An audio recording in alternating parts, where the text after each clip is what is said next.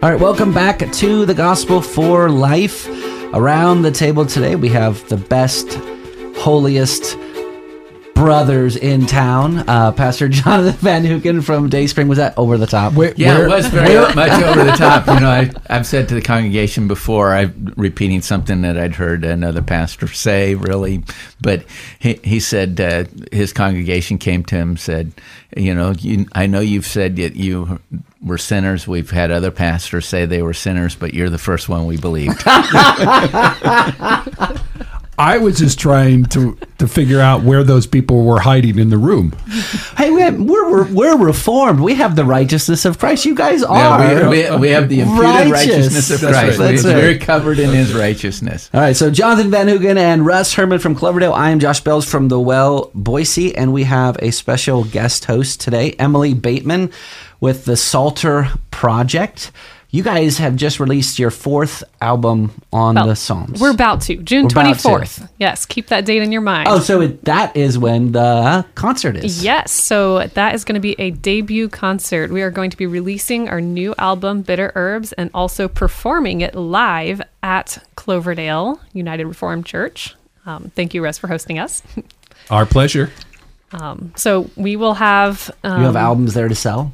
Uh, we will absolutely. So this is our fourth album. We will have all of them there to sell. so you have like there was like theme. It was thematic, right? Like the four albums that you've done. Yes. The first one is called Highways in Our Hearts, and it talks about our Christian journey um, and how the Psalms shape that.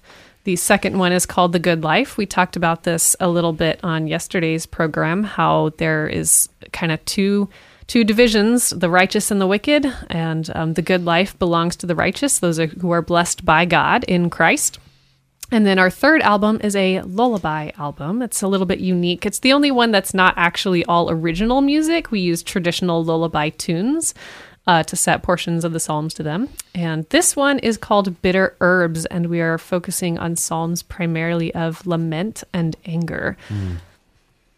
That's awesome. So they can sh- they can go to your website uh, psalterproject.com. That's you know spelled the way that you spell psalm. So P S A L T E R psalterproject.com.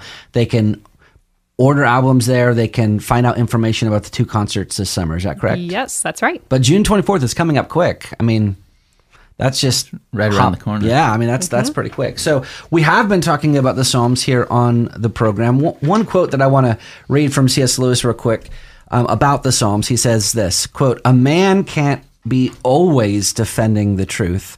There must be a time to feed on it."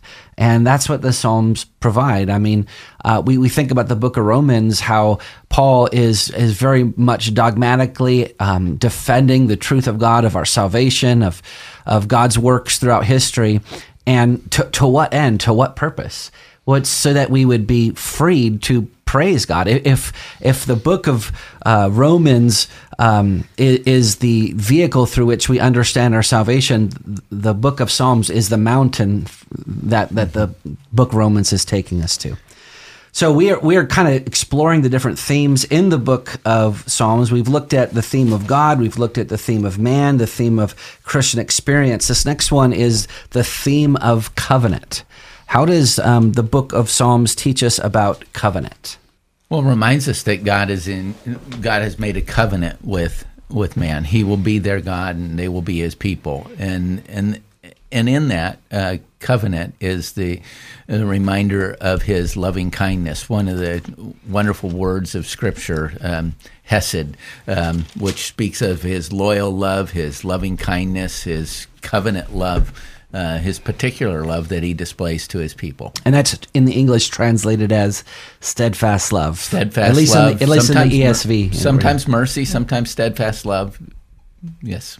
And that is almost always the basis on which, um, especially again, thinking of bitter herbs, um, there's a lot of frustration, anger, uh, confusion going on, um, both in personal circumstances and in for the nation of Israel, especially as they go into exile. Um, in much broader circumstances, but in both personal and national circumstances, the basis on which people appeal to God is on this loving kindness, on this covenant. I mentioned the other day that it would be a great study to go through um, the Psalms and ask, what is this saying about God? What is this saying about man? Um, when I went through the Psalms a couple summers ago, doing that and other things, um, I also every time the the personal name, the covenant name of God was used, I I boxed it, um, and the reason why is when you see Lord all capitals, it's not a title, it's a name. It's the name of God. It's the Not a- name by which he reveals himself. That's right. The name by which he reveals that he will be something and do something for his people. That he is he is the God of covenant, that he is the God of steadfast love and faithfulness, and I, that's important um, because as you note how God is being addressed and how God reveals Himself, um, how that happens, whether it's His title, Lord, capital L, all lowercase afterwards, or Lord, covenant God, does matter.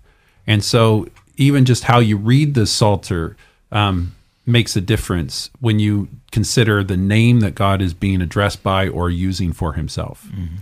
Well, I might uh, lean into uh, uh, the next uh, topic we might mention on Im- imprecations. Um, that's a very, very difficult uh, thing to talk about sometimes, but this is happening in context of covenant. So, one one of the uh, psalms that is on our next album, Psalm 137, is has has a line in it that's one of the harshest lines in the Psalms. It talks about dashing infants against the rock, and the we decided to to title this the the line that really stuck out to me in this psalm, and that we decided to title our particular arrangement is the Lord's song.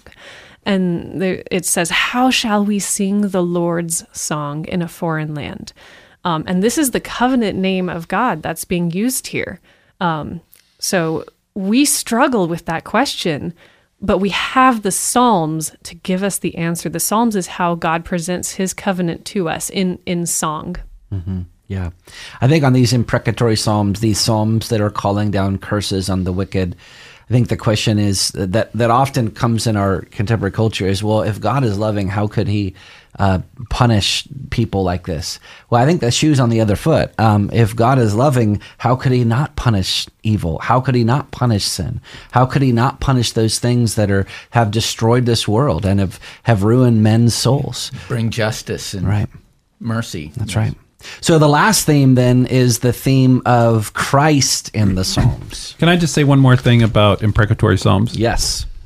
I think we need to understand them in that context of covenant because what you're really dealing with is the imprecatory psalms are revealing the heart of of not just the psalmist, it's revealing the heart of God. That God's love for his people is so deep and intense that it has to be a hatred to his enemies. Well, this is There's no know, other choice. you know, you know, the Psalms are prayers, just as what we're taught to pray by Jesus. When we say, "Thy kingdom come, Thy will be done," we are asking God to punish His enemies and bring about righteousness. That's what we're asking for. if you want to understand the imprecatory psalms, I would suggest um, that you do a study of the minor prophets. And once you do a study of the minor prophets, what you'll understand is that God's intense love for his people is manifested when his people are touched by the enemies of God. Mm-hmm. And God will say, You've touched the apple of my eye.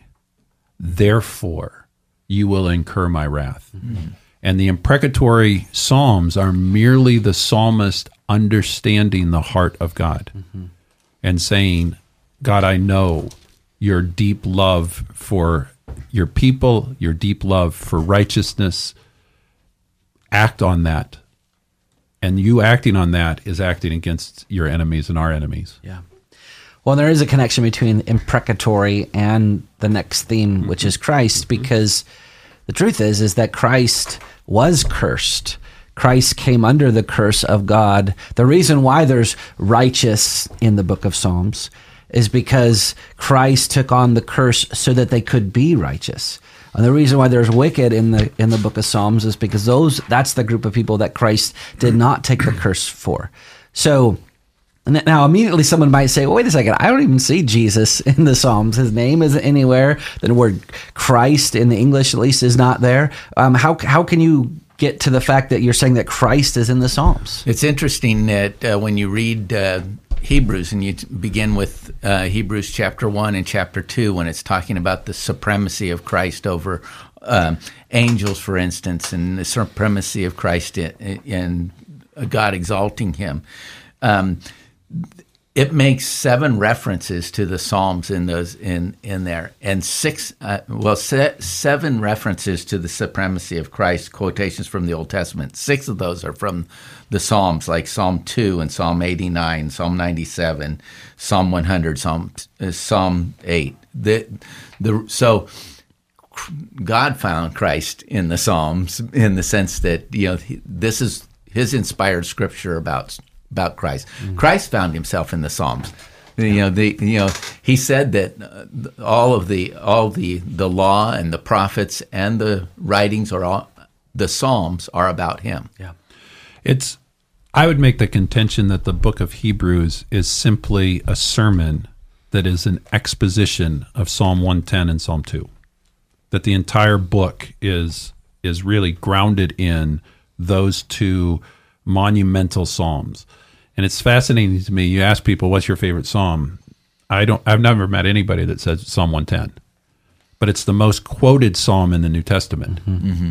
So the Holy Spirit apparently has a favorite. Yeah, and that and touches on ascension that we just saw. It, it talks about Jesus Christ as the King and as the priest.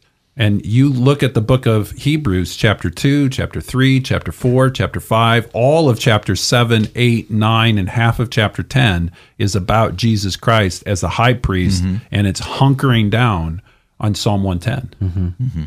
And then it also talks about him as king, Psalm 2. Yeah which is also Psalm 110. So, so not only do you see the exaltation aspect of Christ in the Psalms, but you also see the humiliation aspect of Christ. So in Psalm 2, it opens up with, My God, my God, why have you forsaken me? Mm-hmm. That's what Jesus said on the cross. The whole half of the Psalm of Psalm 22 prophesies his crucifixion. It spells it out line by line. Um, Psalm 69 and Psalm 40 are both Psalms that also speak of his humiliation. I mean, you you've got his ascension, you've got his glorious um, interest in entrance into Jerusalem, Psalm 24. I mean, you've got basically every aspect his resurrection, Psalm 16. Mm-hmm. You've got every area of his life covered in the Psalms. Mm-hmm. I would highly recommend a book called Singing the Songs of Jesus by Michael Lefebvre, another pastor in the RP Church. it's a small world. Um, he does an amazing job. Uh, I think really helpful illustration that he has in there is that the Psalms are actually Jesus' songs. He is like the lead singer, and we are this massive backup choir singing his praises along with him. Um, and he touches on even like you were saying, it covers the entire experience of Jesus exaltation, humiliation, and even um, I don't I don't normally weep when reading theological books, but this was an exception because talking about the Psalms of repentance. How can Jesus sing Psalms of repentance? Well, he became sin mm. who knew no sin that we might become the righteousness of God. And just it brought me to a new understanding of, of, of applying that to my life. Thank you. That was Emily Bateman. Go to psalterproject.com. You can find out about the two concerts coming up this summer. This has been the Gospel for Life. We'll see you next time.